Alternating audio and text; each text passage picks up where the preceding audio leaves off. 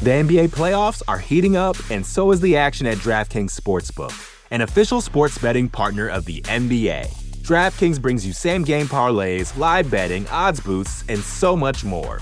You can download the DraftKings Sportsbook app now and use code VOXMMA. That's code VOXMMA for new customers to get 150 in bonus bets when you bet just 5 bucks. Only on DraftKings. The crown is yours. Gambling problem? Call 1 800 Gambler. Or in West Virginia, visit 1 800 Gambler.net. In New York, call 877 8 HOPE NY or text HOPE NY 467 369. In Connecticut, help is available for problem gambling. Call 888 789 7777 or visit ccpg.org. Please play responsibly. On behalf of Boot Hill Casino and Resort in Kansas, 21 and over. Age varies by jurisdiction. Void in Ontario. Bonus bets expire 168 hours after issuance. See dkng.co slash bball for eligibility eligibility and deposit restrictions, terms, and responsible gaming resources. Hey, this is Scott Galloway, author, professor, entrepreneur, and most importantly, host of the Prop G podcast. We got a special series running on right now called The Future of Work, where I answer all your questions on surprise, the future of work. Questions including what are we missing when we work remotely, or how do we handle work life balance when a major opportunity comes knocking? From the provocative to the technical, we're offering insights you won't want to miss. So tune in to the future of work, a Prop G Pod special sponsored by Canva. You can find it on the Prop G Pod wherever you get your podcasts.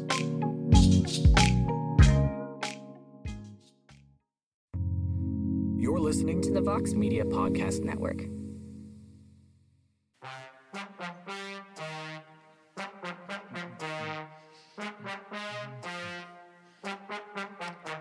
Mixed martial arts. Mixed martial arts. How do we like our martial arts? We like them mixed and influenced and influenced. yes, uh, the martial arts will be heavily influenced on Saturday. And after the week that has gone on with the Ultimate Fighting Championship, who knew that Las Vegas and UFC headquarters would actually be the location of normalcy in combat sports come tomorrow? Because it's going to be a circus in Manchester, everybody as we welcome you to the UFC Vegas 81 and the Prime Card preview show. Misfits Boxing putting together what they called their Super Bowl event. And yes, we are going to talk about it, whether you like it or not. I'm sorry. But thank you for joining us. I am Mike Heck, joined by the esteemed panel. First, my bald brethren, the wise wordsmith. It's good to see Mr. Shaheen Al Shatti once again. What's up, buddy? Dude, I'm just loving life, riding high. The D backs, undefeated in the playoffs, baby, was at that game on Wednesday. It was a beautiful scene. You'll love to see it. Yes, you do. Uh, as a Red Sox fan, I it was nice. I'm, I'm rooting for you. And also, Joy, it's always a special treat when a preview show is accompanied by the great New York Rick, greatest theme song in MMA. New York Rick, my friend, great to have you back. How are you? Thanks, Mike. Uh, I agree with you. Greatest theme, th- theme song in MMA, maybe greatest theme song ever. Uh, happy to be here and ready to talk some fights. Yes. I'm trying to figure out how I want to start this thing, guys, because I mean, I, I figure we should start at the UFC. The UFC has been the promotion of chaos all week, and then the Prime press conference happened yesterday, and they certainly took over that role. But Shaheen, I, I, think most of the headlines will be on the Prime card, but I would I do want to start at the UFC because not a lot of people are talking about it. I feel like this uh, this entire event has been lost in the shuffle. As a matter of fact, Bobby Green had this incredible win on Saturday, and we didn't even mention it for a second on BTL yesterday because of everything that is happening right now. But the UFC returns to the world's most famous Apex for the go home show heading into UFC 294. We have a pretty fun featherweight headliner. We have Sodiq Yusuff taking on the man who may have the toughest resume in the history of mixed martial arts and Edson Barboza. No one's talking about this card, Shaheen. So why don't you wax poetically on it and this main event between Sodiq Yusuff and Edson Barboza? Yeah, even the UFC isn't talking about this card, right? Like I feel like this card has very much gotten lost in the shuffle of what has been a relatively insane week. The UFC has done more promotion for uh, UFC 294 card that is suddenly very different than it was the last time we were in the space. And also, UFC versus USADA has sort of been the fight that the promotion has been pumping up this whole week. It's been a very bizarre week, a lot of big news. And, you know, it doesn't help that this is a pretty lackluster Apex main event, right? Like we can all just admit that it's a fine fight. I'm looking forward to it. I've been very much waiting for Sodiq Yusuff to get a jump like this, an opportunity to be able to face some of these top guys at featherweight. He's been doing this for a while, and Edson Barboza was always fun. But yeah, man, I mean, this is this is what it is, right? It's a a fairly lackluster card on a relatively insane week where a lot of stuff is going on. So it feels like even for the promotion, it's fallen through the cracks. New York, when it comes to these Apex cards, sometimes they're really good, like top to bottom, good main event and a whole bunch of intriguing matchups. Doesn't happen all that often, but sometimes it does. But mostly it's either we get a pretty solid main event and kind of a lackluster undercard, or we get a kind of solid top to bottom offering with a main event that at best is probably a co-main event on most Apex cards, especially like two years back. So all in all, this isn't a pretty this isn't a bad card. Like there are some intriguing things that I like here, but your thoughts on the UFC's offering tomorrow? I feel like you summed it up like this isn't a bad card, but that's kind of been what the UFC has been offering us for all these Apex cards at this point. Like that is the consistent sentence that everybody has to say about these offerings is it's not the absolute worst and there should be a higher level of quality um, that the UFC is putting on. There should be uh, more uh, legitimacy across these cards. There should be more stakes. There should be more on the line. There should be uh, bigger names. Uh, but at the same time, as I've always kind of advocated for, if the people are voting with their wallets and they are saying, I'm plopping down on Saturday night to watch this and paying gladly for my ESPN Plus subscription, then the UFC is not really under any uh, incentive to change that. But yeah, I do feel like this is definitely one of those. It's not the absolute worst card, uh, but it's pretty close. And we shouldn't be saying that every single time that the UFC is at the apex. I don't I do think love- it's one of the. Oh, go ahead, Shane. No, I was just I was just gonna say I do love that that's the mantra that has been repeated on this show and so many other shows over this whole entire year. That's the apex mantra at this point. The hemming and the hawing and the ah, it's not the worst card. Like you can talk yourself into it. There's a lot of talking yourself into stuff right now in MMA, and you know, maybe that's just what we deserve. I gotta say, I'm I, I am at least somewhat invested in every single main card fight. Every single one of them. The main event, probably of all of these, is like the one that I'm least invested in in a weird way, and we'll talk more about it. But Viviane Araujo, could she turn it around? Jonathan Martinez, Adrian Yanez is a great fight. Michel Pereira moving up to 185 to fight an absolute animal and Andre Petroski. And then two bantamweight prospects and Christian Rodriguez who missed weight. But Cameron Saiman's been real impressive coming up. So like every one of these fights, like I have some sort of interest in. But yeah, it's just that's it. There's no like, oh, this is incredible. It's just, yeah, I'm interested in this for some reason. Yeah, there was a time that those were the prelims that those were the interesting fights on the prelims that made you interested in the rest of the card and then you got to the main card and now the prelims are just the main card and it is what it is. Um but yeah i, I we've been we've been beaten. Like let's let's call it what it is. We've been beaten and conditioned to accept this and and we're going to do that and talk about it but uh there was a time where this was not the case and i long for those times. You know what? I Maybe like I got some Stockholm syndrome here because I feel like I've, I dig the vibe that you're putting down, Mike. Because you're you know you're right. Like you look at Cameron Saiman, I'm really intrigued in what this guy's going to do in this division. He's undefeated so far in the UFC, undefeated in his MMA career.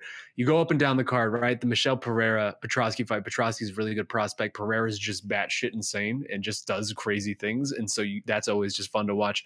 Charez Losardo would have been fun if we had got it just because of the bizarre aspect to it, but unfortunately we can't get that. And then Adrian Yanez, like we we all were so high on Adrian Yanez, and then that one fight happened against Rob Font, and all of a sudden everybody's off the bandwagon, and now it's just that rebuilding of the bandwagon. Like there are certainly allures for all of this. So I, you know what? If that's the if that's the energy you're bringing, Mike Heck, I'm here for it. I'll pick it up with you. And let me let me make a retraction. Adrian Yanez. My apologies. I know mm. that is that is how he wants to pronounce from now on. Uh, so my apologies for mispronouncing it. Yeah, there's a there's a teal yeah. over the N. It's supposed to be Yanez. Yanez. Okay, I'll have to note that. Yes, we'll have to remember that. So, Shaheen, New York Rick mentioned stakes or lack thereof for this card, and you have to look at this main event. And I'm curious, can you find anything at stake here outside of wins and losses? So, Sodiq Yusuff hasn't fought since October of last year. He fought Don Shainis, who is no longer in the UFC on super short notice, just ran over him in less than a minute. Edson Barboza is coming off of a nasty win over Billy Quarantillo, one of those y'all must forgot moments. What are these guys fighting for tomorrow? I mean, there is certainly stakes to some degree for I think both men, right? In particular, Sodiq Yusuff. You look at him; he's been a very sort of intriguing guy in this division for a long time. We just haven't seen him for a long time, too. So it's at sort of out of sight, out of mind. But you look; I mean, six and one in the UFC. The one is Arnold Allen. You can't fault him for that. But it is one of those situations. It feels like if you're that up and coming prospect and you're sort of peaking into, you know, your early er, late 20s, early 30s, and sort of you've been around for a while and you've done this, you have a lot of wins.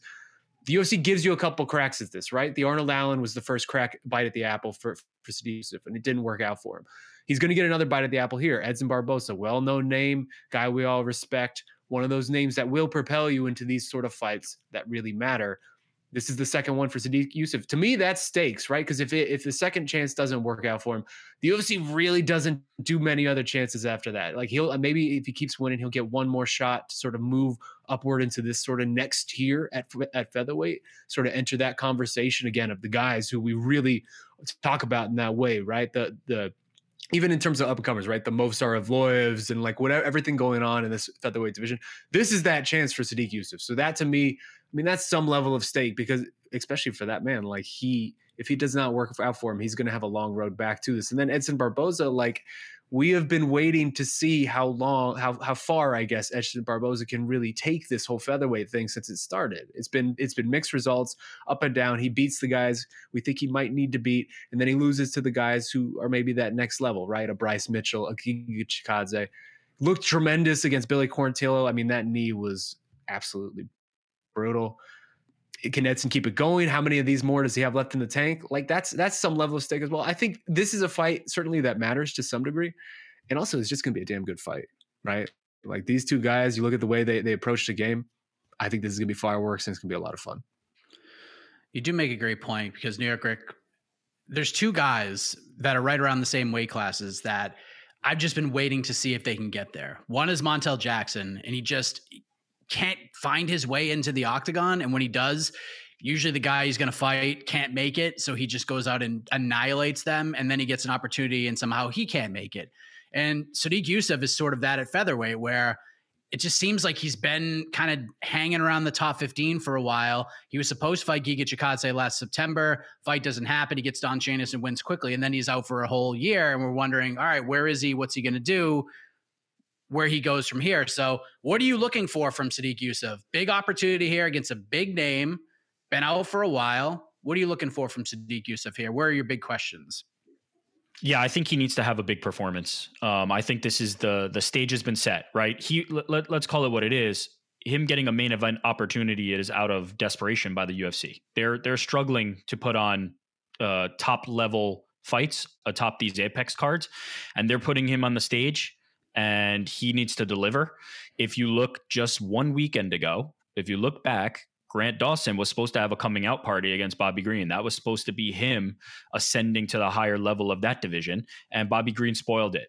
And I think that this is very similar in that regard. Like this is an opportunity for Sodiq Yusuff to announce himself, to say, I've arrived and beat Edson Barboza, and then look at these top fights. When you look at the Arnold Allen, Ilya Topuria, Brian Ortega, Yair Rodriguez, the cream of the crop guys. Um, he was booked against Giga. Giga's ahead of him. Uh, Bryce Mitchell's ahead of him. So this is where Sodiq Yusuff has an opportunity to crack um, the seal on that and really advance into the top level. Um, and for Edson Barboza, it's an opportunity, much like Bobby Green had and delivered on, to send him back and say the old guard is is still here and it's not going to be that easy. So there are stakes in that regard, but the stakes are: Are you going to get a top eight fighter, um, which is fine and decent. Um, but that that's as far as it'll go. But I think with the big performance, Sodiq Yusuff can say, now I belong in the upper echelon of this division and kind of stay there um, if he's able to be competitive uh, with the top names. Yeah, and will, Sodiq's did a great job. Go ahead, Shane. No, I was just going to add to that. I, I will say, like, I like referencing the Grant Dawson thing because this is something that like we have seen this consistently throughout the year and even last year too of UFC sort of using these Apex shows, these filler shows realistically, right? Because that's what a lot of these are. Just like, hey, we have guys, they have contracts, they need to get these fights. Let's just put them on this card. I do I don't mind in that respect the idea of using these filler shows as sort of soft launches for a lot of these guys like a Grant Dawson, like a Sodiq Yusuff, where it's, hey, like if you're going to be on this next tier, how will you handle the spotlight? How will you handle headline events? How will you just handle these harder competitions? Doing that in a lower stakes setting, like a show like we're about to see on uh, what is it, Vegas 81, like a show we're about to see on Saturday. That's so much lower stakes than if Sodiq Yusuff was out here doing this in a co-main event of a pay-per-view or something like that, right? So, so I almost don't mind the the idea of the soft launch into contendership for a lot of for a lot of these events, whether it's a Grant Dawson or Sodiq Yusuff, just like throwing the a little tiny bit of the spotlight, a little tiny bit of the pressure on them that would come once you reach that level, and just being like, okay, like how do you handle it? Sink or swim type of moment. I actually don't mind that because we saw with last week with Grant Dawson, like some guys rise to to meet the challenge, some guys maybe can't get to that level for, on their first attempt it is an intriguing just like play in that respect. And Sodiq Yusuff has done a tremendous job. He's more over now without fighting than he was when he was active because of the gambling content that he puts out. And you get to see a different side of his personality. He's freaking hilarious in those videos. And now, if he comes in and beats a guy like Edson Barboza, fans are going to be clamoring for big fights. Maybe he gets like a guy like a Calvin Kattar or something like that when Kattar's ready to come back, maybe end of the year, early next year. So, yeah, I think Shaheen, you've talked yourself into this card a little bit more, and I'm talking to myself into thinking this main event has more stakes than I actually thought they would. So that's that's very interesting. Look at us, just kind of talking our way through stuff. Right now, I'm Shaheen. Uh, well, you're correct. You are who you are, and that's what we love about you. Right now, Sodiq Yusuff Shaheen is the betting favorite, minus 166. The comeback on Edson Barboza, plus 140. Line's been pretty much around here all week long. It is a vast difference from the Bobby Green Grant Dawson line, where Grant Dawson was like a minus 340 favorite. Bobby Green is a massive underdog. This one lined a little bit closer. Shaheen, who gets this done? Who gets their hand raised at the end of the card? It's strange, right? Because it's almost a very similar setup that we just experienced last week. It's, it's, right down to the ages, right? Like Edson Barboza is right in that Bobby Green range. Green was 38, Edson's 37. Sodiq Yusuff is similar to that Grant Dawson range. Grant was in his late 20s. Sodiq Yusuff is just turned 30. It's it's all sort of a mirror match of it. I would say Grant Dawson coming into last week at least was probably a more hyped prospect. I think there was more expectations put on him. Uh, but ultimately, I do have to almost even it's weird to say even after we just saw Bobby Green do like pull the upset off in, in a matter of seconds uh, to to go back to this well, but I just don't know how much Edson Barboza has left for him or in him for these type of opportunities, right? For these type of matchups against these hungry up and comers. I, I have been high on Sodiq Yusuff for a long time. Like you said, he hasn't been in the cage for a long time. That scares me a little bit. That that element of ring rest, that element of just we have not done this for a long for for quite a while at this point. Uh, but that being said, I, again, I, I, have been high on this man since he came into the UFC off the Contender Series. He's been intriguing to me. Uh, I, I, wish we could see more of him, and I wish we would see more high value matchups with him against him. Maybe this is the one that propels him into it. Hopefully, it is. Uh, but I think he wins. I think it's going to be a really tough fight, though. I don't feel like this is going to be a walkover for anybody. I think this is going to be a real back and forth battle ends with maybe a fourth round, fifth round finish, but ultimately I can see it going to a decision. Sodiq Yusuff, and he passes the first major, major test uh, of what will be eventually, you know, his rise to, I think, contendership within this 145 pound division. You're Rick, do you agree?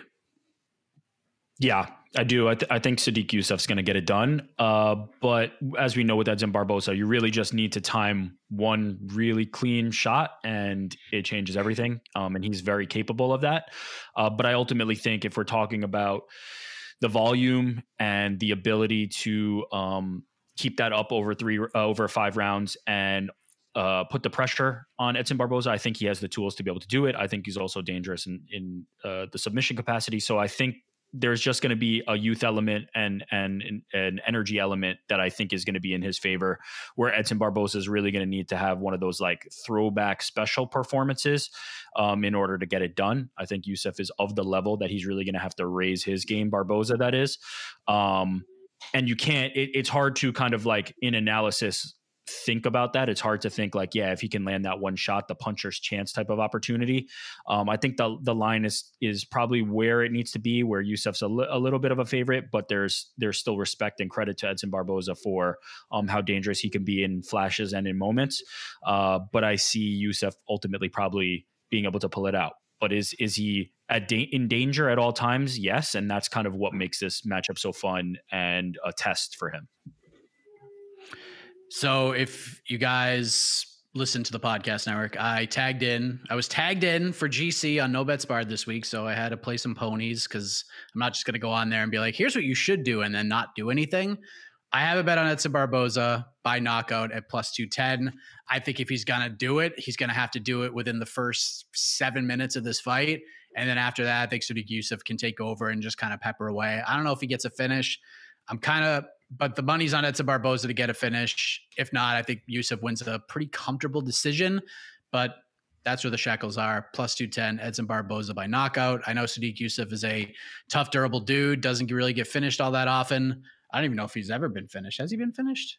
Uh, yes, he got finished in Titan FC back in 2017. So he can be knocked out. It was a big slam, and then he got knocked out with punches on the ground. But if anyone could do it, you know who else is a durable guy who doesn't get finished all that often? Billy Quarantillo. And Edson Barboza did it in pretty quick fashion. He is just an absolute sniper. So that's where the value is for me. But Sodiq Yusuff wins. Would not be surprised about that one iota.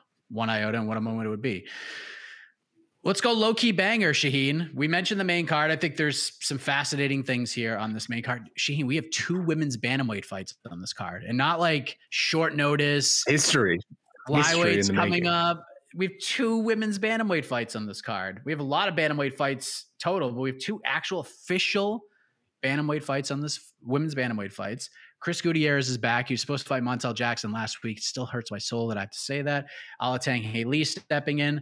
What's the low key banger for you? What's the one that outside of the main event you're just going to make sure you don't miss? I mean, Terrence McKinney on the undercard, certainly. Uh, I'm still in on the Terrence McKinney train. I know he's had a little bit of a up and down rocky road here in the UFC after that explosive start, but I still enjoy watching that kid fight, and I, I think he has a cool story. And I'm still high on his potential in this lightweight division. Uh, but ultimately, if you're just going outside of the main event, I'm going back to what we talked about at the top, which is Jonathan Martinez versus Adrian Yanez, because man, I I know a lot of people have jumped off the Adrian Yanez bandwagon. I, I am not there yet. I think this kid has so much potential and so much talent at 135. Like we saw it in a lot of his early fights, the fast hands, the boxing, the counters, just everything was very impressive to me. And it felt like he even said it himself this week that it felt like almost he was feeling his oats a little bit too much. He was just feeling himself going into that Rob Font fight, maybe high on his own supply, a little bit reading a little bit too much of his own headlines, and he kind of felt like it was going to be given to him rather than him having to earn it.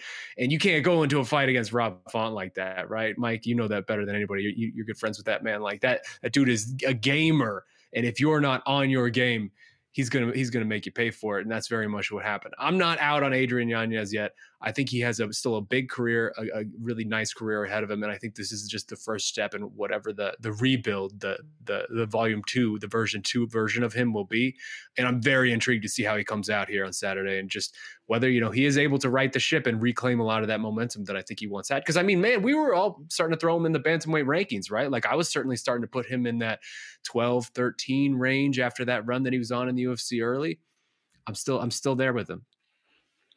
He's still ranked 14. Jonathan Martinez 13. I didn't realize both those guys are in the top 15 right now, but both guys looking to make a big move. And if you go back and watch the Yanez Font fight, it's not like age. I mean, Adrian got got, but it's not like he did nothing. It's not like Font just ran him over. Like Adrian was piecing him up a little bit with the jab. You, Font was a bloody mess a little bit. Font just had a great game plan. I love the move where he just kind of reached behind Adrian's head every time he threw a jab and then just landed like a hockey punch uppercut to him over and over again until it just became too much. So there's no doubt in my mind Adrian learned from that fight. I freaking love this fight with the silence behind the violence, Jonathan Martinez, because Jonathan's won five in a row very quietly, pun completely intended there. Beat a Nurmagomedov in his last fight. I mean, that's always good for the resume. So I love that fight too. New York Rick, what's it for you? Yeah, another vote for that fight. But if I'm having to scratch a little bit deeper, I guess like I think there's some weird fun potential in Darren Elkins and TJ Brown. I think that's going to be a scrap, and I and I think ultimately, um, there's going to be some back and forth, some some ups and downs, and some roller coaster rides as there are in Darren Elkins fights, and quite honestly, like TJ Brown fights as, well. So that's probably where I'm I'm looking. But you know, I'm only saying that because uh because Yanez and and Martinez was already mentioned, and that one's the one. That one is the one for sure. It would have been Chires Lacerda too, but alas, medical issues, non-weight cut related on the Lacerda side he's he's definitely in the conversation of one of the worst runs in UFC history. I mean, it's just it's just incredible, man. It's just unbelievable. So that is UFC Vegas 81.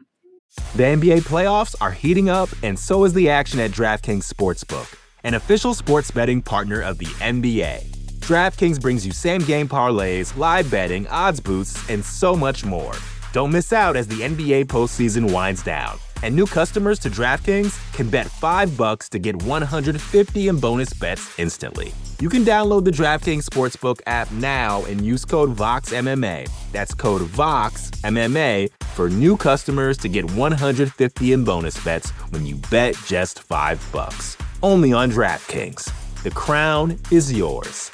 Gambling problem? Call 1 800 Gambler. Or in West Virginia, visit 1 800 Gambler.net. In New York, call 877 8 HOPE NY or text HOPE NY 467 369. In Connecticut, help is available for problem gambling. Call 888 789 7777 or visit ccpg.org. Please play responsibly. On behalf of Boot Hill Casino and Resort in Kansas, 21 and over. Age varies by jurisdiction. Void in Ontario. Bonus bets expire 168 hours after issuance. See dkng.co slash bball for eligibility eligibility and deposit restrictions, terms, and responsible gaming resources. Another day is here, and you're ready for it. What to wear? Check. Breakfast, lunch, and dinner? Check. Planning for what's next and how to save for it? That's where Bank of America can help. For your financial to dos, Bank of America has experts ready to help get you closer to your goals. Get started at one of our local financial centers or 24-7 in our mobile banking app. Find a location near you at bankofamerica.com slash talk to us. What would you like the power to do? Mobile banking requires downloading the app and is only available for select devices. Message and data rates may apply. Bank of America and a member FDIC. Now, Shaheen, depends on how you feel about circuses and utter chaos. Across the pond, we go to Manchester for the prime card, Misfits Boxing's big Super Bowl event. Yes, we have KSI versus Tommy Fury. That one has just kind of floated through the look john fury has stolen some headlines no doubt about that. Those two guys have been getting after it but all the headlines as has been the entire build to this week has been around Dillon danis and logan paul. Things got real testy yesterday after the press conference. There was a microphone hit to the head of logan paul. He was escorted off a stage and logan drilled him. And you could see in certain videos that Logan started gushing immediately. Logan Paul shows up to the weigh ins. Dillon Danis said all day long he missed weight. It's a bunch of shenanigans. I'm fighting Jake Paul instead.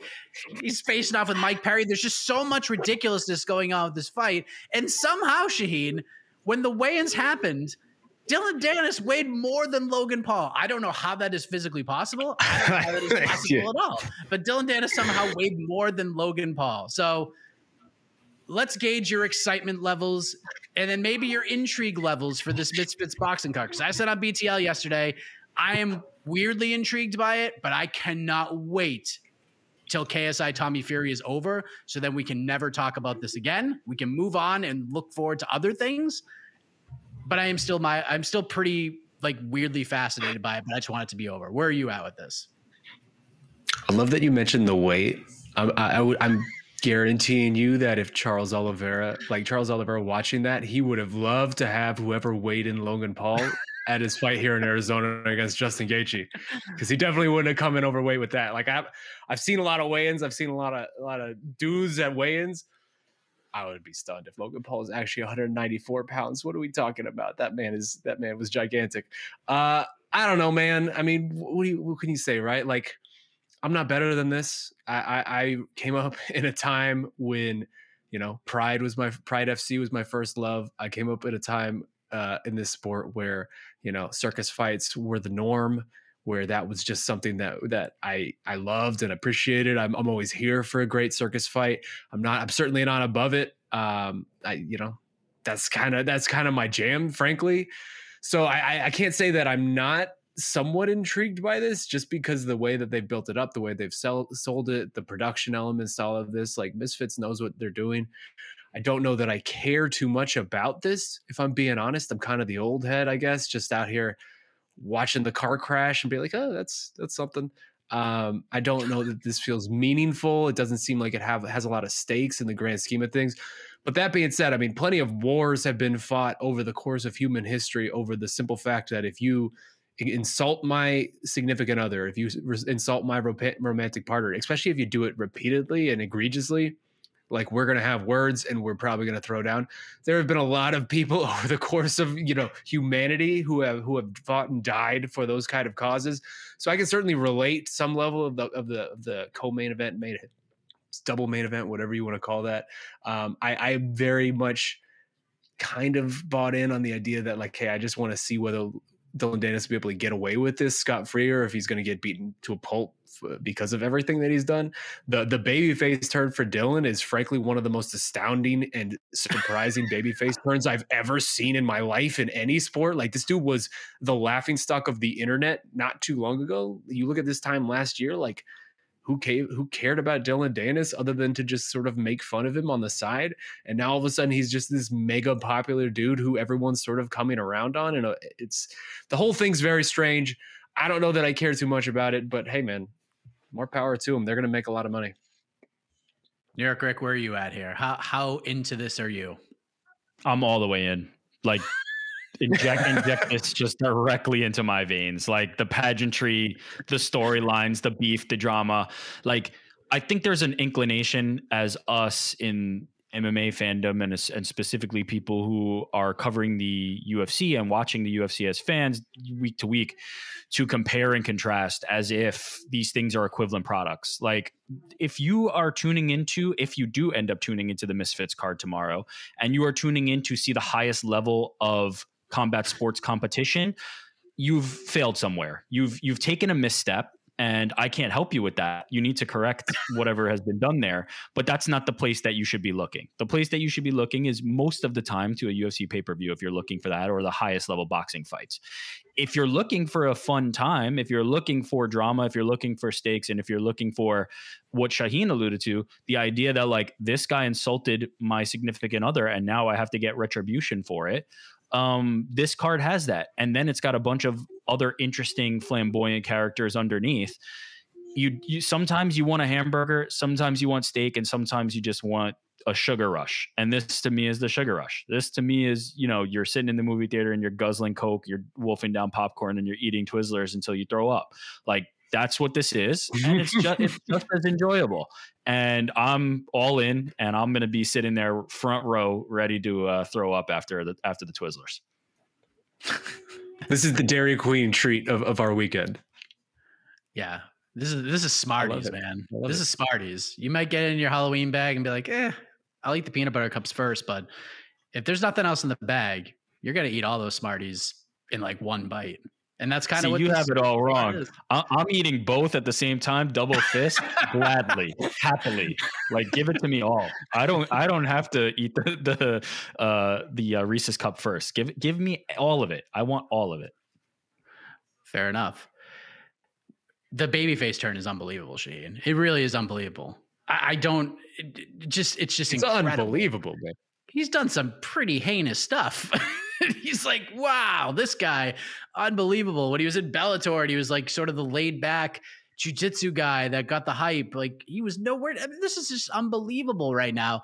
And now he's going to fight Logan Paul, who, by the way, came out in a mask during the weigh ins to hide the head and keep the mystery alive on whether or not this fight's going to happen. By the way, if you listen to No Bets Barred, I do have a bet at plus 140 that this fight does happen. So I was a little, I was a little scared. I was a little worried once I saw Logan's head start busting open, but I'm just going to ask you, Shaheen. It's the day before. How confident are you are you on a scale 1 to 10 that this fight actually happens tomorrow? I mean, it's going to happen, right? Like I like it, it would be stunning if it doesn't happen at this point. Like all of whatever kind of weird goodwill that Dillon Danis has built up at this point somehow magically again, I'm not quite sure how, but this man has somehow turned it around. All of that goes away if this fight doesn't actually happen. If it's on his side, at least. If it's a Logan Paul side, it's a different thing. But the whole thing is like I don't know. Mike Perry's getting involved. He's he's taking his shirt off with Idris Virgo. Salt Papi's out here just super skinny now. Like that man lost like sixty pounds in a matter of like four months. I can't I can't even. He looks like a different human being. Like I don't know. Uh, It's gonna happen though. I bet it's. It would be stunning if it doesn't happen. Like th- that is irrecoverable for that man's like just the way his perce- he's perceived if it doesn't happen. Right. like I think Dillon's fighting. Like I think Dillon has to fight. But like if this is a bad cut on his head, like how can he fight? I know this is not real in a lot of respects. There's I'm sure there's no outright commission overseeing all of this, but it still seems kind of weird that he might fight with his head all busted up. So I, I think Dillon fights anybody at this point. I think he really doesn't have a choice. But are you concerned about Logan Paul, perhaps, New York Rick, or is he just playing this up perfectly, keeping the mystery alive with the mask? Yeah, the WWE guy is is playing this storyline perfectly. There's there's no chance that behind the scenes the cut hasn't been addressed and seen by the promoters and by the regulatory bodies that are involved. Um, to the point that they wouldn't be advertising this fight if they knew that come fight night, all of a sudden Logan Paul is going to pull out. I'm extremely confident that he will show. I'm extremely confident that Dillon Danis will show.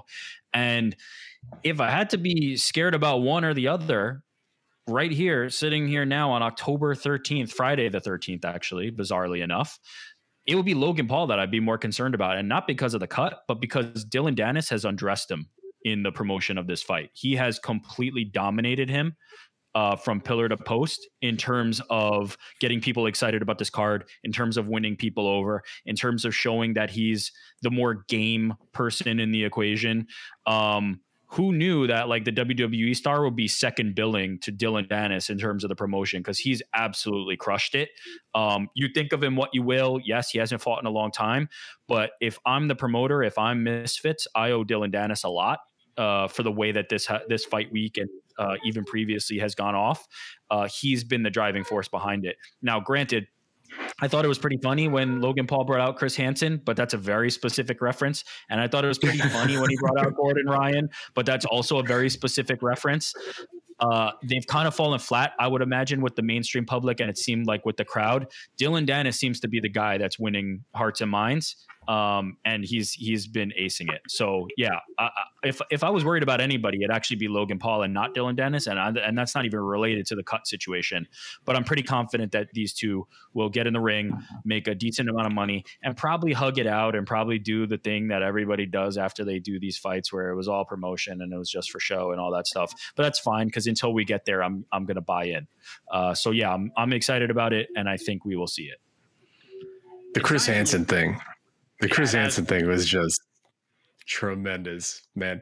And I gotta say, kudos to Dillon because I didn't. I, I guess I wasn't well researched in Chris Hansen, but he immediately hit that man with like, "Oh, you got tax problems. Where's your tax problems? All that stuff." It's like I didn't even know any of that was real. So, so Dillon Dillon's been crushing it. Dillon has absolutely been crushing it.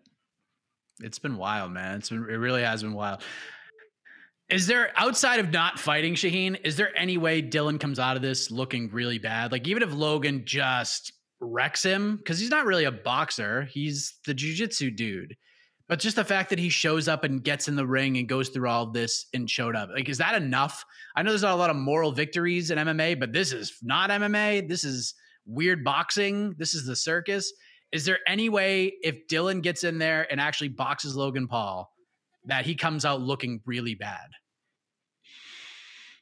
Maybe. I mean, I think there's certainly a world where he comes out, looks horrendous, and then Logan sort of carries him to continue looking horrendous. And it's not like a quick knockout, and instead it's like a prolonged, like, look at how bad this guy is at that.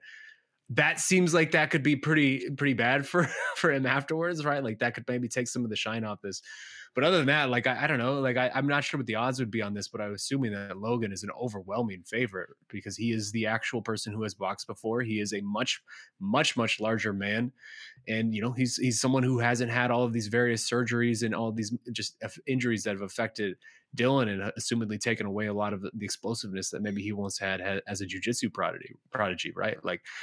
I don't know. I mean, I think we all expect Logan to go in there and tear this kid apart or tear this guy apart. It's not a kid at this point.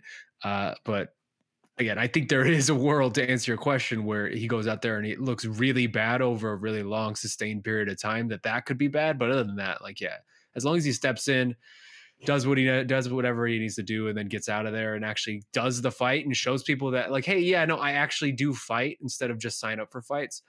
Uh, I think that's a win in and of itself for Dillon. I mean, he's what's his Instagram following now compared to what it was six months ago? It's it's night and day. It's crazy. New York Rick, what do you think? Is there any way Dillon, like if Dillon just shows up and fights, gives the old college try, and at least tries, is it okay? Is that enough?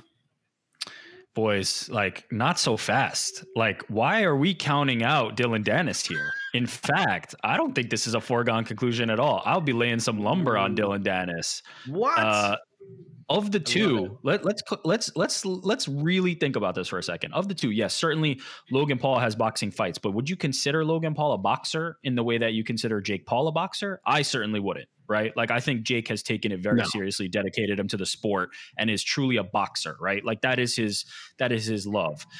Logan Paul is a guy out there marketing, promoting Prime, doing WWE shows, like and let's call it what it is. Like he has not been that great in the boxing ring. I know he thinks he beat Floyd Mayweather, who carried him and allowed him to be in a an exhibition fight with him.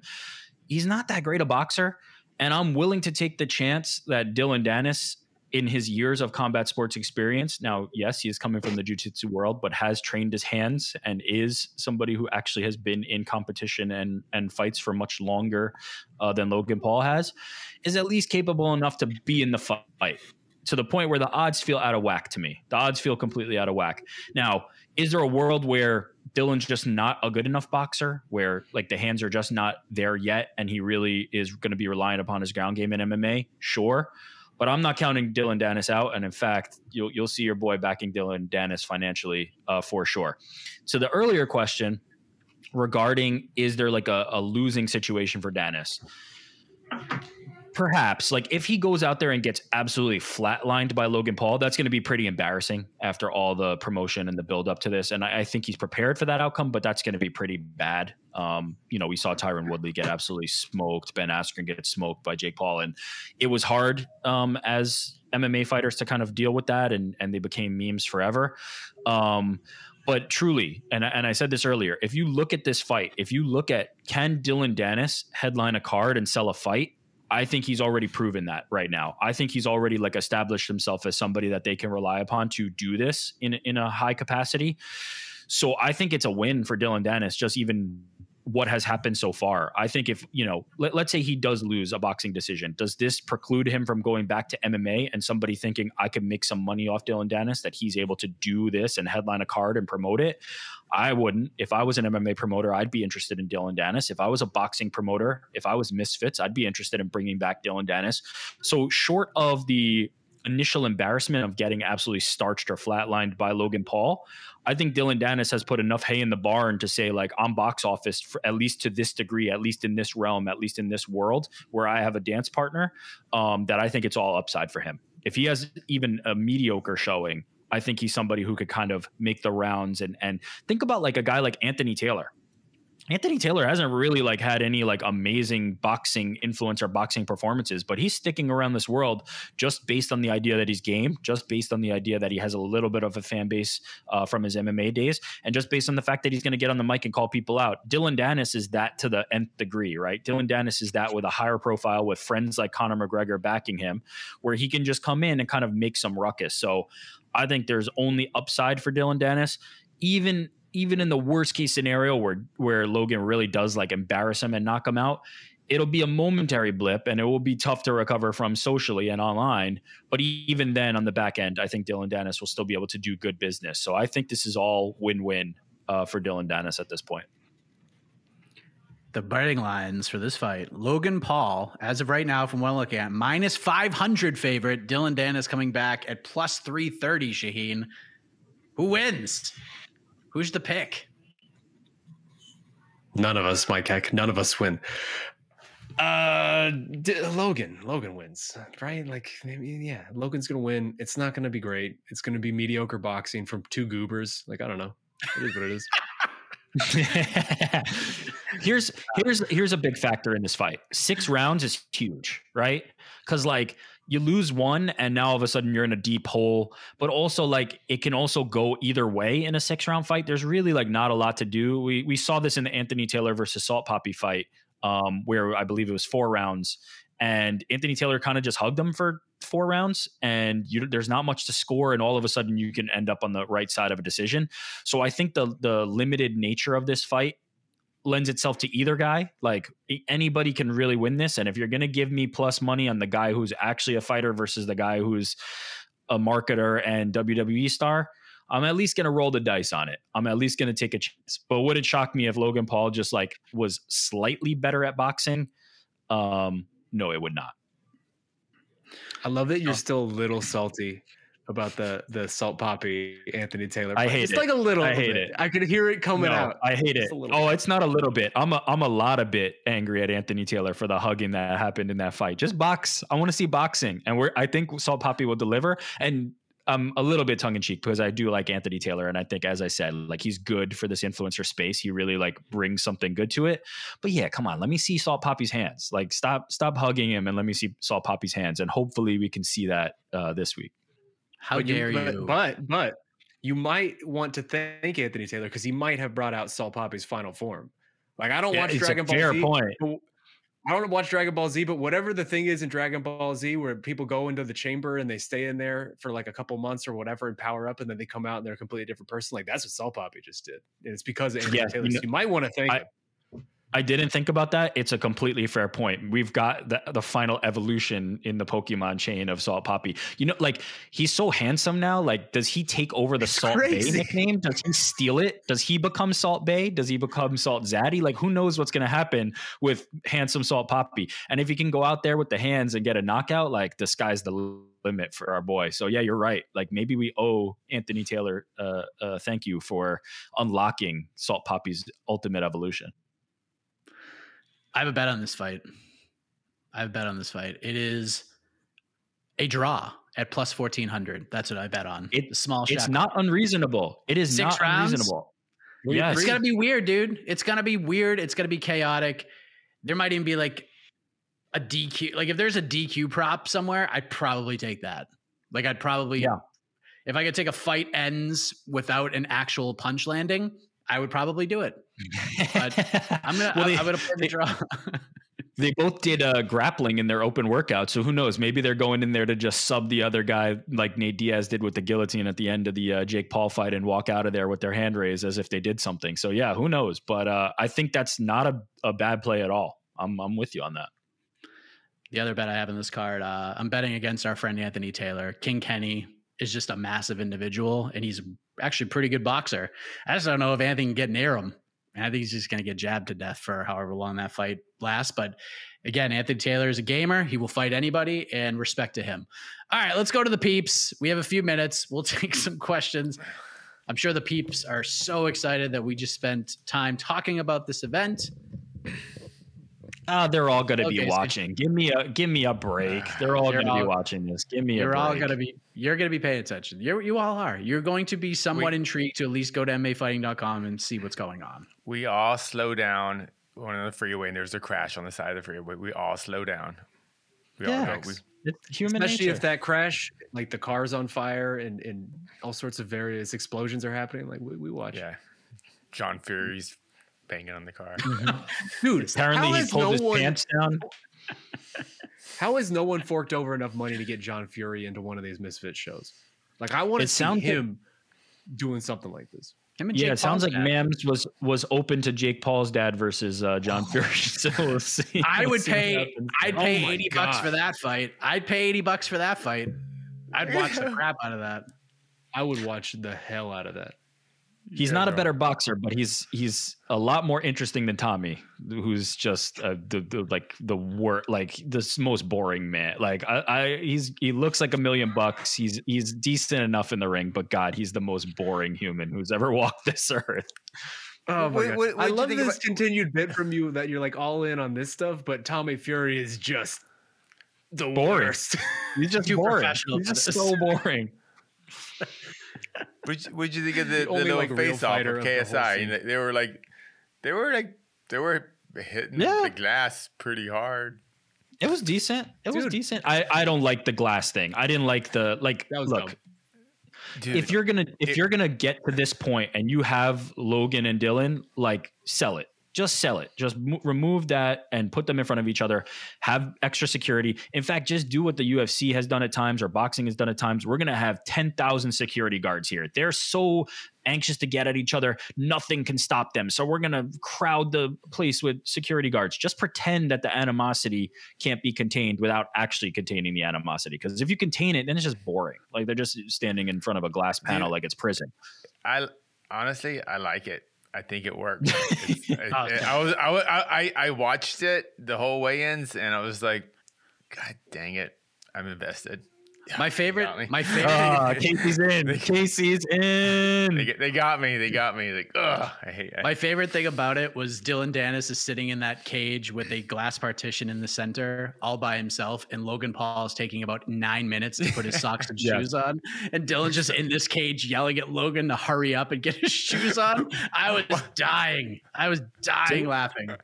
Dillon was begging to do a real face off. You can hear it on the mics. He's just like, please let us do a real face off. Again, just winning the week. He's the showman. He knows. He knows what this is all about. I I, I feel like he's been uh, on on point this week.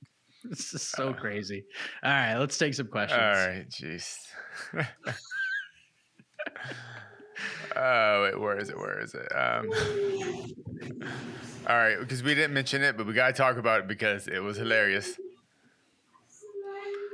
Uh, talk about Ariel Helwani running away. Very, very smartly, by the way. And shout out to shout out to Helwani. That dude plays hurt. He plays sick. He plays with a voice. He plays with no voice. He's had a tough time with the voice this week.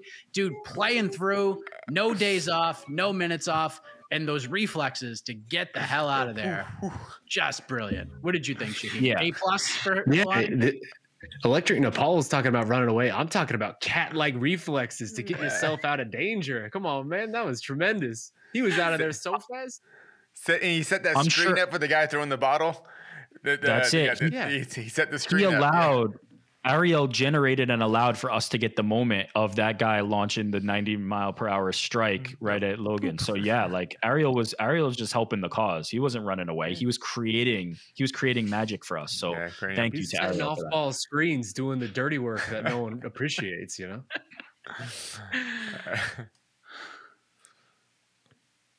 Uh, how does the MMA media pick Logan over their own? He's not Jake. He has proved nothing to us. I'm picking a draw. I'm picking a draw. So I don't know. yeah, Mike. Don't count Mike. I don't feel like you have to like back the, the the the idea that like there was a time when it was Jake Paul versus MMA. I think we're like past that. I think it's kind of just this separate influencer thing. Like I don't think that even Nate Diaz versus Jake Paul is like he needs to win it for MMA. J- Nate Diaz is going in there to make money and shut up Jake Paul. Like he's not doing it for for the MMA fan in Iowa who's like, "Yay, I really love MMA compared to influencer boxing." He's he doesn't care about that, and neither do, do any of these guys. Dillon Danis isn't doing it for the sanctity of MMA. He's doing it to make some money. So like. I don't think you're you're inclined in any capacity to root for these guys, uh, but I do wonder if there's a tipping point where like an MMA fighter is going to do better against a guy who doesn't box that much, and that's what I'm willing to find out with this fight. I think that Jake is an exception where he's a real boxer at this point. Um, I'm not sure Logan is, so let's see if MMA skills and fundamentals like like Dillon Danis has will be enough to overcome it. I just I, the you want- tribalism of this is so funny to me. Yeah, no, Yeah. I, I, I thought it was Did you interesting. not- Yeah. Did you not pick like Jake to beat Ben Askren? Did you not pick him to beat Nate Diaz? Like you're just picking a fight. Also, one of our own. Like Dillon has maybe one more pro fight than KSI does. Yeah, yeah. Right? Like what are we talking about? Also, one of our own that everybody spent the last three years absolutely Crapping shitting on. on for the entire time. Like, oh yeah, now Dillon Danis is our hero. You're like, come on, give me give me a break with this. All right. Uh, do, do, do, do, um, The real question is how is Logan more of a favorite over Dillon than Fury is over KSI? I agree. I think the lines are off. That makes sense to me. What he's asking here. That is a good question. I don't even know what the betting line is for. Let me. I'll try to pull it up, but I don't know what it is. It was pretty high. KSI, Like KSI's look decent. I will say. I mean, KS, KSI's look decent in like the last few fights that he's had. I know he trains over there with MVP and all those guys. Eh, That's a good training room, and he looks pretty good against Joe Fournier. I know that was a legal knockout with the the elbow. Like that was a really pretty knockout for for what it was. Like it was pretty spectacular. I don't know. He's looked pretty good. I'm with you on that. I I I, I think Tommy Fury's gonna thump up KSI tomorrow. Like I don't think that Yeah. fight's competitive at all. I really don't. Tommy's Tommy's gonna style on him. Yeah, because we work in the, M- in the MMA world, what what is a bigger fight actually between the top two fights? Because we didn't talk about this Oh, earlier Logan, at all. Logan. It's not even Logan close. Danis by a mile. Oh, It no, is okay, not then- even- it is not even outside close. of the MMA world. Just, at- just okay. I was just wondering. I didn't know. I don't know. No, if you look at like the trends and the search results and just the different the hits, the video hits, and just everything, Mm-hmm. website hits, everything, it is different. It's miles and miles away. It is five times what what the KSI Fury is doing. The Logan Paul. and KSI Fury is the main event, correct? Far and away. It's, it's like Yeah. They've they've billed it as like double main event, like Bellator tried to do with their title fights for 300. Mm-hmm. Like they've billed it as like these are both the main event, but it will be go KSI versus Tommy will be going on last. Hmm. I wonder Is if that a Tommy- mistake? Tommy is just Feels not. like yeah, it. I think so. But Tommy is just not the dance partner that these guys meet, need. And I don't even like. I'm not even trying to be like disrespectful to Tommy Fury, but Tommy Fury is a legit boxer. Like Tommy Fury in this world doesn't make sense. Like Tommy Fury is a dude who should be climbing the ranks in like British boxing and like going for titles or I don't know if he's that level. I don't think he's that level, but going toward that. And so he's not in the theatrics. Like his dad brings way more to the table from that capacity than he does. And so it just feels weird. Whereas Dillon Danis and Logan Paul, like they're paired against each other and they're playing in the muck. Tommy versus Jake isn't that interesting. Tommy versus KSI isn't that interesting. But if you get KSI versus Jake, now that probably tops, right? That that becomes the big fight, even though um, Logan is the WWE star. I think Tommy uh, Jake versus KSI has a little bit of that secret sauce. But yeah, I mean, I don't think that fight is that big. Um, KSI versus Tommy. It's really on the on the back of KSI and a little bit of John Fury sticking his uh, his butt on camera. And his head through. It's almost big in the. UK. It's big. It's really Yeah. big in the UK. Yeah, I just, I just have no gauge for it because like like I know KSI is this giant star, but he outside of these little events, I've never heard of the guy. So, um, but of course, no, this isn't for. No, but he's I got, wonder, he's got a very massive following, very dedicated. yeah, is is it a mistake putting real boxers on this card? I think so. Yeah, I, find, I find that think- kind of boring, honestly. A real boxer. That's that's the point. I don't think real boxers should be an influencer boxing, and I don't say that from like a sanctimonious perspective. Like, get these real boxers. Like, I just don't think it's that interesting. These guys are too good skill wise to be in there with guys who have not been trained. Like, Tommy Fury comes from a lineage of the best. Like his brother is the heavyweight champion and possibly the best heavyweight of all time. He comes from a lineage where he grew up in a gym and he's fighting a guy who started boxing because he got sick of playing video games and saw uh, Jake Paul doing it. Like it's just a it's just a mismatch. It's just not the right kind of thing. Whereas Logan Paul and Dillon Danis are comparable. Like that makes sense. Um, so yeah, I, I think But I real also- boxers shouldn't be in there. I do think though, like Tommy Fury seems to be the exception, right? Like, there's not. A, he's the only real boxer, sort of He's around the this only whole one. thing, and he's he, the way that he's almost talked about and viewed. He's like the final boss, right? Like the, in that respect, it makes sense to me of just like him being the final boss. He's sort of the the guy, the echelon that everyone's trying to meet because he is the actual guy. He's the real professional compared to all these guys. He he's the final boss for Jake Paul's lowest pay per view and getting outshined by the co-main event on the Prime card. He's the hmm. final boss for that. Tom, Tommy Fury is the final boss for not doing good business. Yeah, Tommy Tommy Fury's not here for the business unless it's like putting butts in seats over there. But to kind of Shaheen's point, like if you think you're so good at influencer boxing that you can somehow step up to like the pro scene, because I don't even think this KSI Tommy Fury fight is up like an actual professional boxing fight, right? I, I think it's just Yeah. kind of an exhibition that will just have a score read. So I guess if you if you are to be taken at any way serious in this boxing world, coming from that world, you beat Tommy Fury, at least people are like, okay, I guess we could take him a little more seriously. So I think You- that's what you know- kind of means by that. Almost a No, I- test to get to the next level. Because Tommy Fury's a boxer and he's boxed boxers, but he's not Yeah. good at boxing. I yeah. I, well, he's not good. He's good in this world, but I I agree with that sentiment. You know what you do in that case? Go chase a, a title, a WBA, WB, like go box. If you re- if you want to test yourself and you think Why you're would you do that? at Why box, would you do that? go box? What do you mean? Why would If- you if do that you're- rather than making?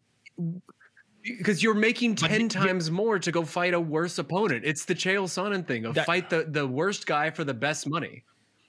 that's from Tommy's perspective. I'm talking about the other perspective. If you're KSI, there's much bigger fights out there for you. He should be fighting Jake Paul and making more money. Tommy's not going to get you the this payday is is not dependent upon Tommy. This payday is dependent upon KSI. KSI is the one bringing the, the money to the equation. So for Tommy, yeah, go go beat up KSI and make more money. If you're KSI, you'll make more fighting Nate Diaz. You'll make for more fighting Jake Paul. You'll make more fighting any of these other guys. So it only makes sense. It only makes sense from Tommy's perspective on that on that front. And if you really think you're a boxer, go box. I think Misfits boxing is kind of amazing because I don't follow this at all, but yet the storylines are so much more in depth and complicated than anything else on the UFC card. Yeah, I, I, I mean, I, so I, I could talk. We, we, I could bring up a question about the UFC card. Oh, you know, cool, but I'm not interested. Like, I, for some reason, this is, I'm more interested in this stupid, stupid soap opera. That's by know. design, though. Oh, the Oh, I know, and it- it's so, it's so, it's. I don't know. It's kind of amazing. Like, how- The UFC doesn't do have to have storylines. They just expect you to tune in because they have the best roster in the world, which is 100% true. Like, there's no doubt about it. UFC has the best roster in terms of MMA on the planet. So they make you tune in every Saturday on the on the basis of I know I'm getting a reliable product from the UFC. I know I'm going to get some semblance of decent fights. I know I'm going to get some semblance of stakes because they're decent fighters. And they don't try to promote at all. It's just a it's just the mill. They're just grinding, grinding, grinding until they get to the pay-per-view and then they give a little bit of effort but they don't have to and and nobody nobody pushes back against it. But if you're misfits you have to tell a story otherwise nobody's going to know who the hell these people are or why the product matters. Um, so they have to, they have to put in this work and to their credit they they do a decent job of it. But yeah the UFC does not unfortunately. Can can I real quick? Can I can I pivot? Because I know we only have a few minutes here before we have a hard out, and I haven't had a chance to talk about this with any of y'all over the course of the week because I was off for a couple days. So much has changed about what we're gonna do with next week. Do you guys like this card more? What we have gotten now for next week than what we would have gotten? I I don't because I was more interested in the Paulo Costa fight, and I don't think that Kamaru Usman or Alexander Volkanovski stepping in on this short notice is, from a competitive standpoint, that interesting. From a this reminds me of when Masvidal stepped in for Kamaru Usman um, the first time, and like the story of the stepping in became this thing, and it kind of took a life of its own, and that was the promotion, and that was interesting, and that really carried the fight to become interesting. And then when they got in the cage, it wasn't that interesting. I'm kind of in the same spot where I feel like the idea of them stepping in is super cool, and they were able to get a freaking champion to step in on short notice and fight Islam, and they were able to get a guy who's a former champion in Kamaru coming off um, a championship loss to step in, which is a really cool story and speaks to what they were able to do. But ultimately, the product I don't feel is going to be as good. I'm not as compelled by these fights because of the short notice nature.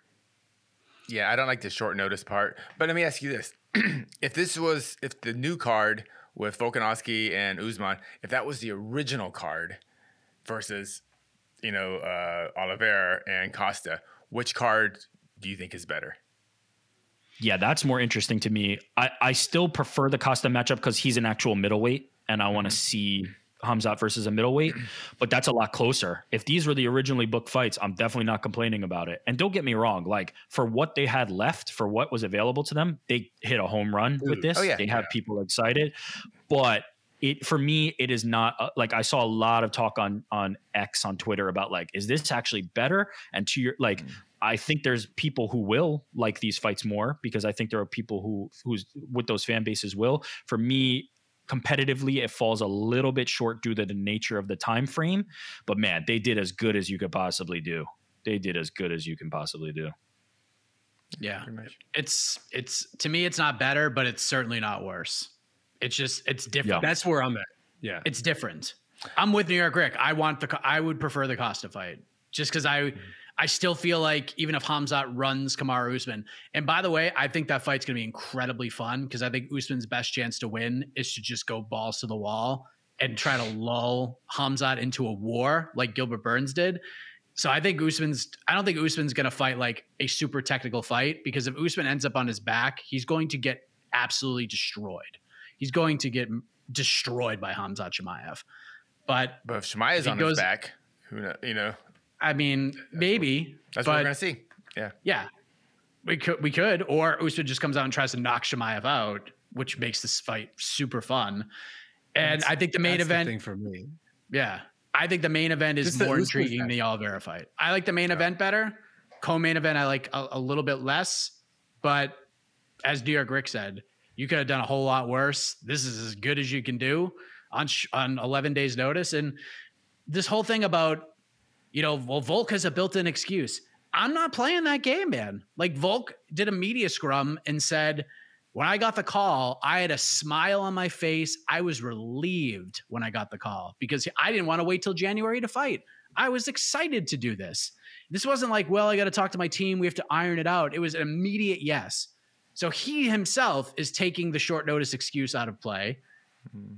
This is, I mean, and for the people that are like, oh, we want the, the full build here, I get it. But Makhachev's already been saying I want to go to 170. So we may not even get have another chance to even book this fight if Makhachev goes up to 170. So I'm cool with it. The, it's going to be super interesting.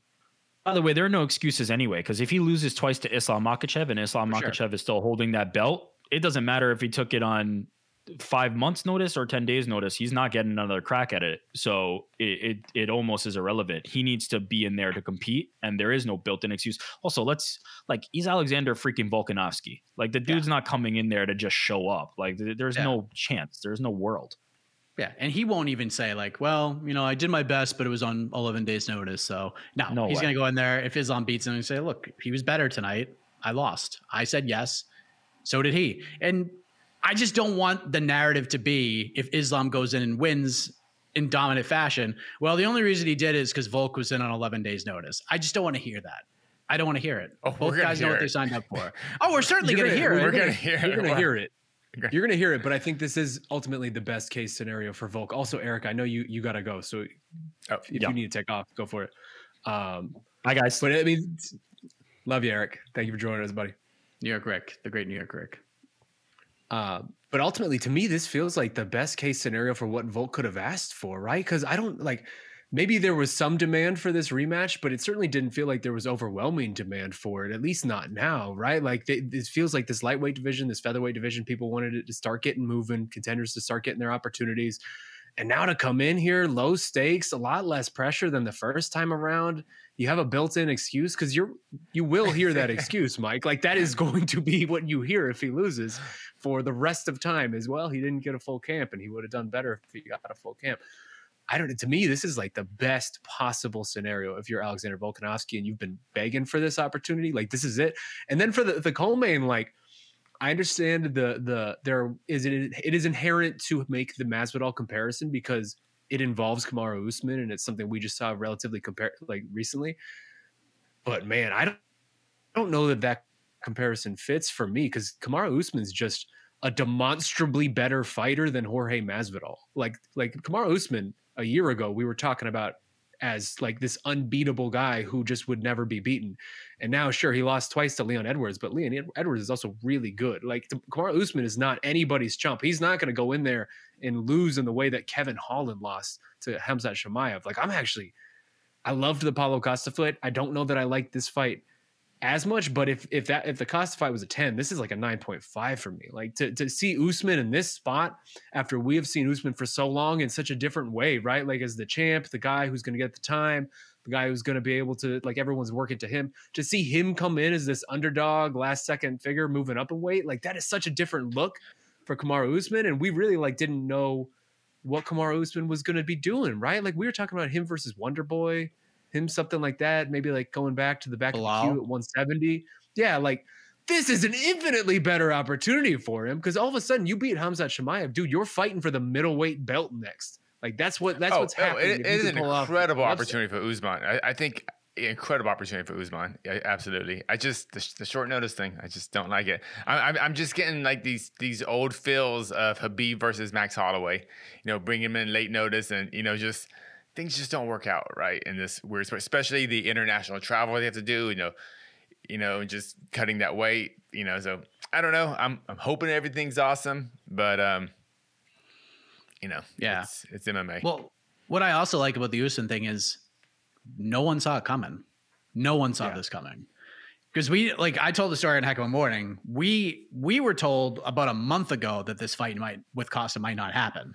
That they were making phone calls to a lot of different fighters about possibly stepping in and taking the fight. And it seemed like, all right, well, the, the UFC ultimately landed on, all right, we'll see how Paulo does over the next few weeks. Maybe he can fight. Let's try to keep it on. But this fight was in jeopardy for a, for a while. I didn't really know why when I was trying to seek out information about this. And then obviously Paulo earlier this week posting the elbow, which is just friggin' nasty. Yeah, And I'm like, sucks. there's no way this guy's fighting. There's just no way. And you know, with Ikram on the card, Cannonier has a fight booked. Like all these other guys that maybe could have stepped in. You know, maybe they pulled Michel Pereira from this card and they put him in there with Hamza Chimaev. Like, there's a lot of ways we could have gone at 185, but for Usman to be the guy, I was like, damn, this is pretty cool because he's not even name you thought of in this whole conversation, which is wild. So kudos to Usman. And this is a great chance for him. If he's even competitive with Chimaev, even in a loss, and Colby wins the welterweight title, like Colby could just call him out and Oh get a God, welterweight title shot. Like this, Mike. is, I'm I'm sorry. I'm sorry. But No, these are the types think- of situations that put you in good favor with the UFC. this is why this sport is so outrageous and so awesome to follow sometimes because there is now a very real path. There's a very real world to where suddenly, very quickly, very soon, we will be talking about the potential of a Sean Strickland Kamaru Usman rematch for the title at 185 pounds. A fight that literally zero of us would have thought about even two weeks ago or a month ago before the Strickland thing happened. Like the, the way that things change and the pathways that open just randomly out of nowhere, there is nothing else like it. There really isn't like there's no other sport where the, that that functions in this way, just systematically, like functionally. It's crazy. I love it so much. It's just so crazy too. Like we're like, okay, Chimaev's going to middleweight. Let's. We know he's unbelievably dangerous at welterweight, but we, it's the jury's still out at middleweight. And yet, when he goes to middleweight, he's fighting a welterweight again. So we kind of don't know still, like how even if Chimaev looks amazing, in the end of the day, he still fought a welterweight. So we'll see. I don't know. It's it's a, yeah, it's mixed martial arts is wild. I can't wait for the I can't wait for the watch party. I So cannot excited. freaking wait, man. I cannot wait. All right. Are we good? I, think I we're think good. we've uh we've done it all. We'll be back. Uh, if you guys got more questions, I understand, but don't you worry. Casey and I will be back uh 1 p.m. Eastern tomorrow, and we'll answer all of your questions about And it's normal it- UFC card, chaotic. We're start starting be, we're starting for the Misfits card. We're not starting before the oh yeah, yeah. it's before yeah, the right. Misfits card. It's for the Misfits card, not not the UFC the card. prime card. The yeah, prime oh no, card. no, no, no. Yeah. Look, we all know where the attention of the combat sports world is going to be. Whether you like it or not, you could say, "Ah, stop talking about." It. You're gonna be paying attention. Sorry, we all are in a weird way. It's the Canker Store event. Hey, man. in if you don't like it, if you don't like it, here's what you do, fans. If you don't like this kind of content, engage more with the Apex card content. Because if if people see more engagement on the UFC Mm-hmm. content and less on this type of stuff, then they'll do that type of content. That's just not the reality. the power is yours, my friends. Thank you for joining us. We'll see you tomorrow. For Casey, for Shaheen, I am Mike Heck. Good night, everybody. Love you guys. Go D- go D-backs. Let's go. Go Stros! You're listening to the Vox Media Podcast Network. The NBA playoffs are heating up, and so is the action at DraftKings Sportsbook, an official sports betting partner of the NBA. DraftKings brings you same game parlays, live betting, odds boosts, and so much more. You can download the DraftKings Sportsbook app now and use code VOXMMA. That's code VOXMMA for new customers to get 150 in bonus bets when you bet just 5 bucks. Only on DraftKings. The crown is yours. Gambling problem? Call 1 800 Gambler. Or in West Virginia, visit 1 800 Gambler.net. In New York, call 877 8 HOPE NY or text HOPE NY 467 369. In Connecticut, help is available for problem gambling. Call 888 789 7777 or visit ccpg.org. Please play responsibly. On behalf of Boot Hill Casino and Resort in Kansas, 21 and over. Age varies by jurisdiction. Void in Ontario. Bonus bets expire 168 hours after issuance. See dkng.co slash bball for eligibility and deposit restrictions, terms, and responsible gaming resources.